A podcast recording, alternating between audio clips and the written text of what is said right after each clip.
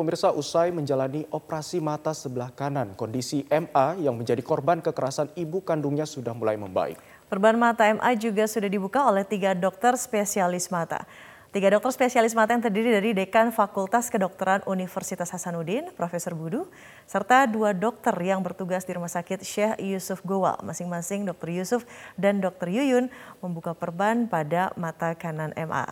Proses pembukaan perban ini tidak membutuhkan waktu lama dan dilakukan oleh Paman MA Bayu atas permintaan korban yang diawasi oleh ketiga dokter spesialis mata tersebut. Ya setelah perban terbuka, MA langsung merespon dengan tenang dan sempat berfoto bersama ketiga dokter dan juga petugas rumah sakit. MA bahkan mengacungkan jempol sebagai tanda dirinya dirawat dengan baik. Menurut dokter Yusuf, kondisi mata MA secara anatomi normal dan beberapa hari lagi diperbolehkan untuk pulang namun harus tetap melakukan kontrol untuk proses pemulihan.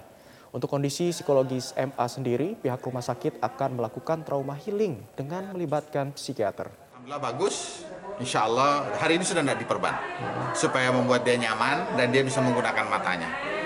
Jadi kalau kita lihat tadi anatomisnya sudah kembali, ya, ya seperti tadi kemarin saya bilang bahwa insya Allah ini bagus, ini insya Allah jadi berkah buat anak ini sudah cukup susah ya. Jadi penglihatannya kelihatannya bagus, jadi kita tidak perban. Uh, semoga betul-betul dia menikmati sudah matanya. Jadi kalau dengan main game kan lama-lama itu terbuka terbuka, ah, sudah. Kalau kita lihat tadi ya mungkin cuma sampai satu bulan ya. Kalau kalau kemarin kita pikir berbulan-bulan, tapi setelah mungkin ya berkah kita doa-doa kita semua untuk anak ini yang sudah cukup menderita, banyak yang simpati Allah kasih dia cepat sembuh. Pemirsa Kepolisian Daerah Aceh bersama pemerintah Aceh dan Kodam Iskandar Muda menggelar vaksinasi Merdeka di sejumlah pesantren dan rumah ibadah, salah satunya di Masjid Raya Baitur Rahman, Banda Aceh. Ya, untuk informasi selengkapnya kita bergabung bersama rekan Sheila Aditya langsung dari Banda Aceh. Selamat siang Sheila, seperti apa jalannya vaksinasi Merdeka hari ini di sana? Ini Kepolisian Daerah Aceh bersama Polda Iskandar Muda dan juga pemerintah Aceh melaksanakan vaksinasi Merdeka yang merupakan agenda vaksinasi serentak di seluruh uh, rumah ibadah dan juga institusi keagamaan di Indonesia pada dalam dua hari ini pada tanggal 6 dan 7 September ini. Dan hari ini uh, untuk Aceh ada empat lokasi pelaksanaan vaksinasi Merdeka, di antaranya di Masjid Raya Baitur Rahman Banda Aceh, kemudian di Universitas Islam Negeri Araniri Banda Aceh dan juga ada dua pondok pesantren yang berada di Kabupaten Medan Meriah dan juga Kota Lok Semawe. Tadi kami melihat langsung di salah satu lokasi pelaksanaan vaksin Merdeka di Masjid Raya Baitur Rahman Banda Aceh dan animo masyarakat juga terlihat cukup antusias untuk mendapatkan vaksinasi COVID-19 di sini. Dan tadi juga uh, Gubernur Aceh bersama Kapolda Aceh dan juga Pangdam Iskandar Muda beserta seluruh jajaran unsur Forkopimda Aceh dan juga unsur Forkopimda Kota Banda Aceh uh, turut hadir langsung untuk melihat seperti apa jalannya vaksinasi merdeka di Masjid Raya Baitur Rahman Banda Aceh. Dan kemudian tadi seluruh unsur Forkopimda Aceh dan juga Banda Aceh melaksanakan vikon bersama Presiden Republik Indonesia terkait dengan pelaksanaan vaksinasi merdeka ini. Dan nantinya tidak hanya di gelaran vaksinasi massal ini, nantinya pemerintah Aceh akan terus meningkatkan uh, vaksinasi untuk warga uh, demi tercapainya herd immunity sehingga bisa menurunkan kasus COVID-19 di Aceh khususnya. Ya, Sheila, saat ini total sudah berapa jumlah warga Aceh yang sudah divaksinasi COVID-19? Silakan. Ya, memang hingga saat ini uh, vaksinasi terus dijalankan baik secara reguler ataupun secara masif dan saat ini uh, berdasarkan data terakhir pada 6 September kemarin sudah ada 792.064 warga yang divaksinasi COVID-19 untuk dosis 1 atau jumlahnya mencapai 20 persen dari total sasaran warga yang harus divaksinasi sebanyak 4 juta lebih. Sementara untuk dosis 2 ini mencapai 439.118 orang. Dan uh, yang saat ini cakupan vaksinasi yang masih rendah yaitu adalah vaksinasi lansia yaitu hanya 6,6 persen dari target dan juga vaksinasi remaja yang masih rendah yaitu hanya 3,4 persen dari target.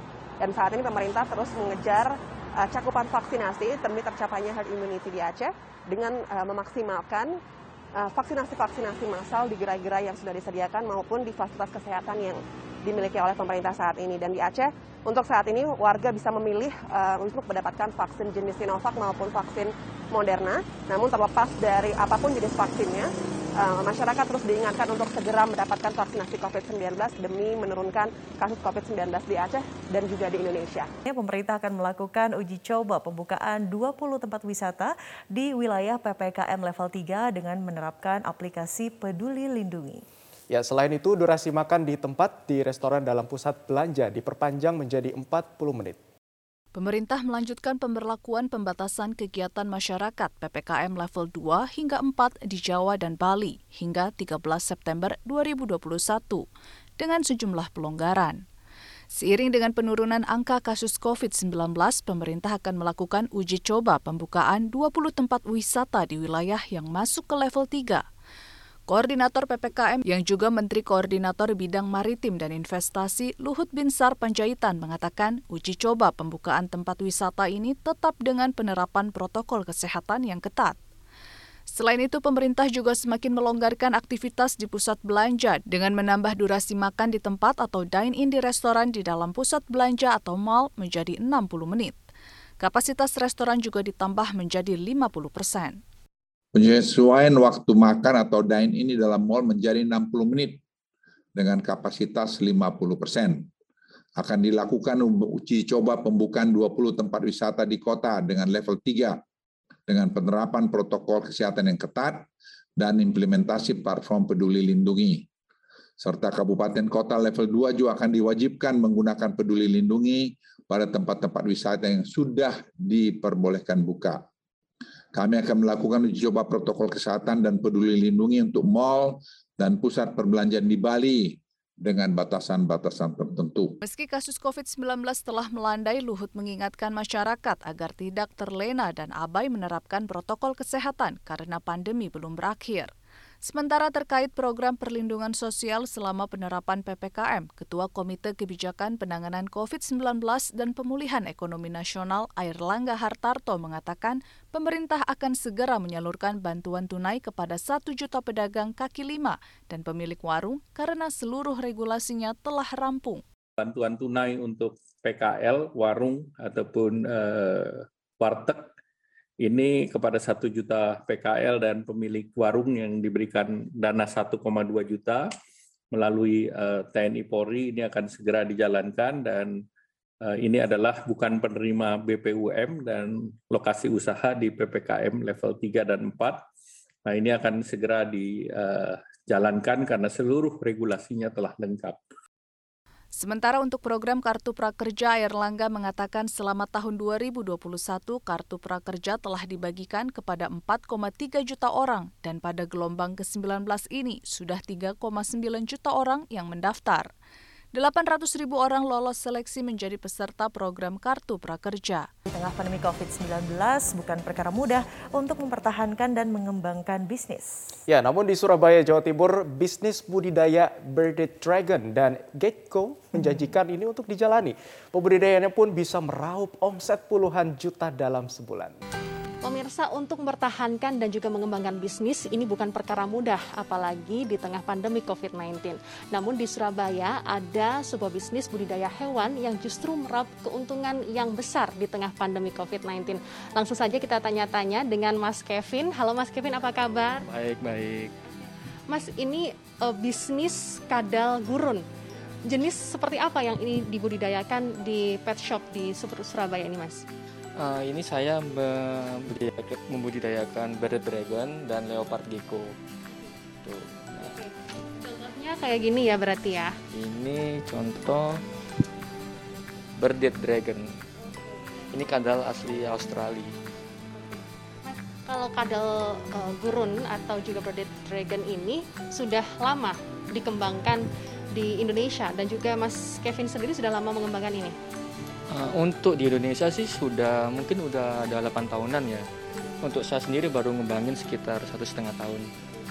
Jadi malah uh, merap untung juga ya di tengah pandemi COVID-19 baru setengah tahun tapi uh, sudah berhasil mengembangbiakan jenis bearded dragon sendiri.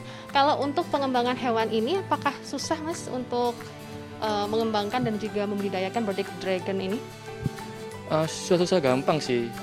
Soalnya hewan ini sekali betul itu bisa 80 telur jadi ya kita harus minimal nyiapin 80 kandang gitu ya untuk uh, modal awalnya aja sih yang memang agak mahal gitu. Butuh berapa budget nih untuk mengembangkan ini awalnya ini?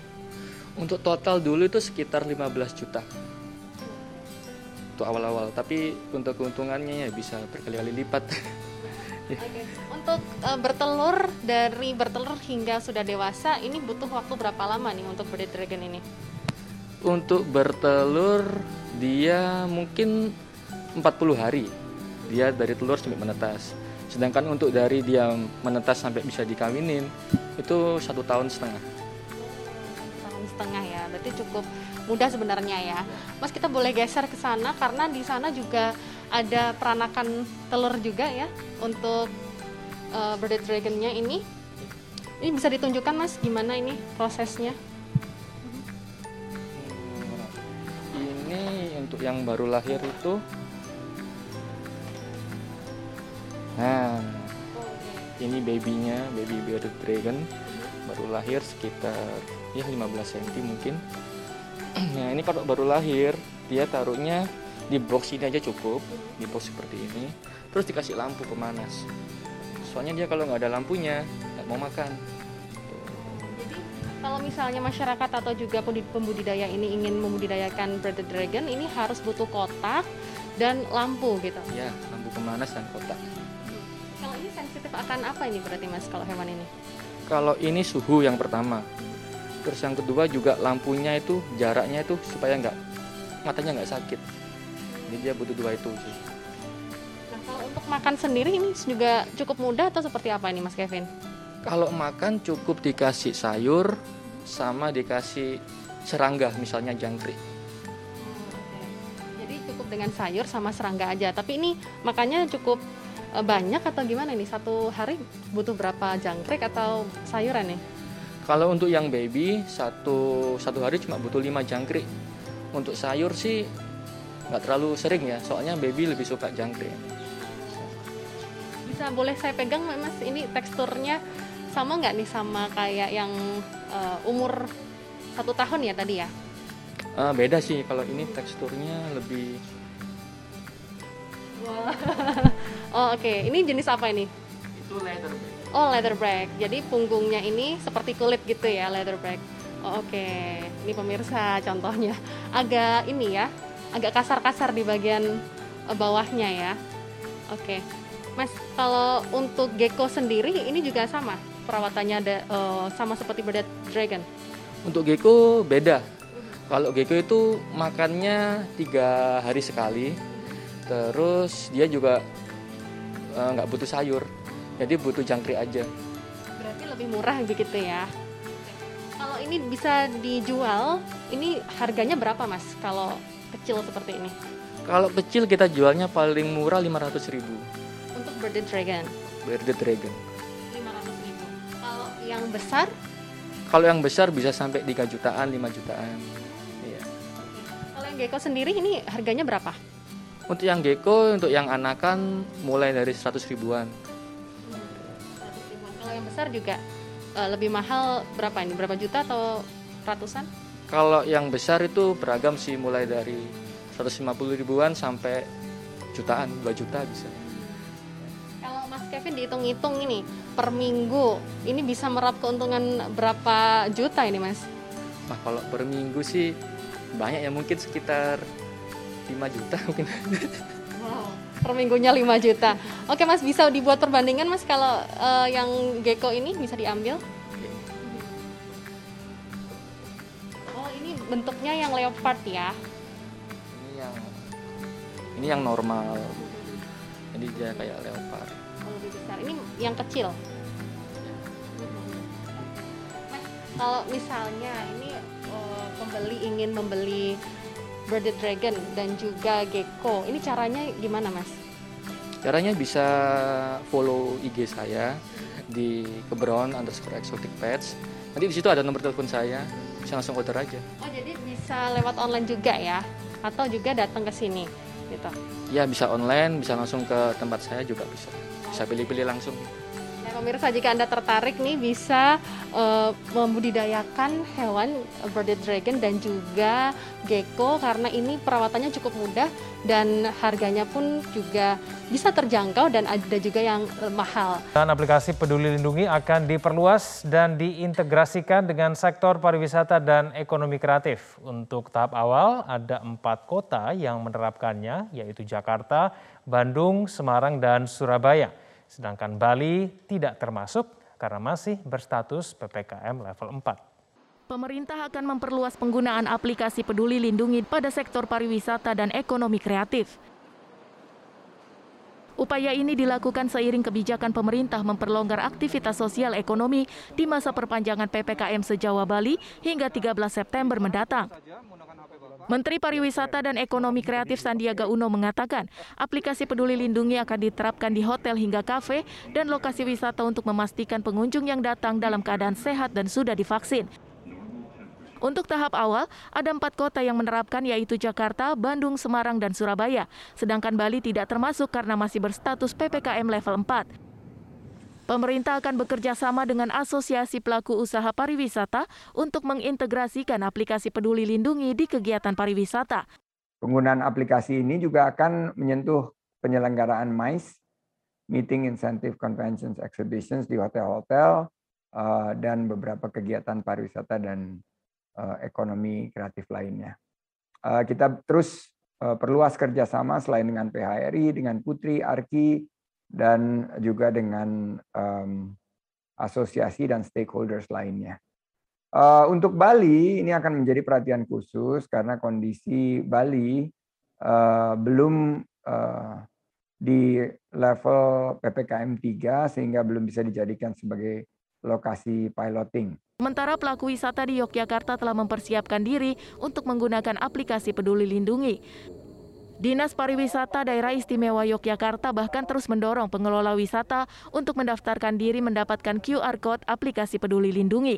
Sekarang ini uh, sedang mendorong untuk uji cobanya. Nah, untuk yang destinasi wisata kemarin juga kita ikutkan untuk melakukan persiapan. Sebetulnya yang perlu disiapkan adalah QR code-nya karena kita QR code itu sendiri kita tidak bisa bikin sendiri harus mendaftarkan ke uh, peduli lindungi. Dan hari ini saya sudah dapat linknya nanti akan segera kami uh, apa share ke forum destinasi dan teman-teman di pengelola destinasi. Sehingga ada persiapan karena prosesnya pendaftaran dulu nanti baru dikasih uh, apa linknya uh, apa link QR code-nya baru kita bisa cetak. Pemerintah mencatat hingga saat ini aplikasi Peduli Lindungi sudah di-download lebih dari 30 juta kali dengan 20 juta di antaranya sudah digunakan masyarakat untuk beraktivitas di masa PPKM.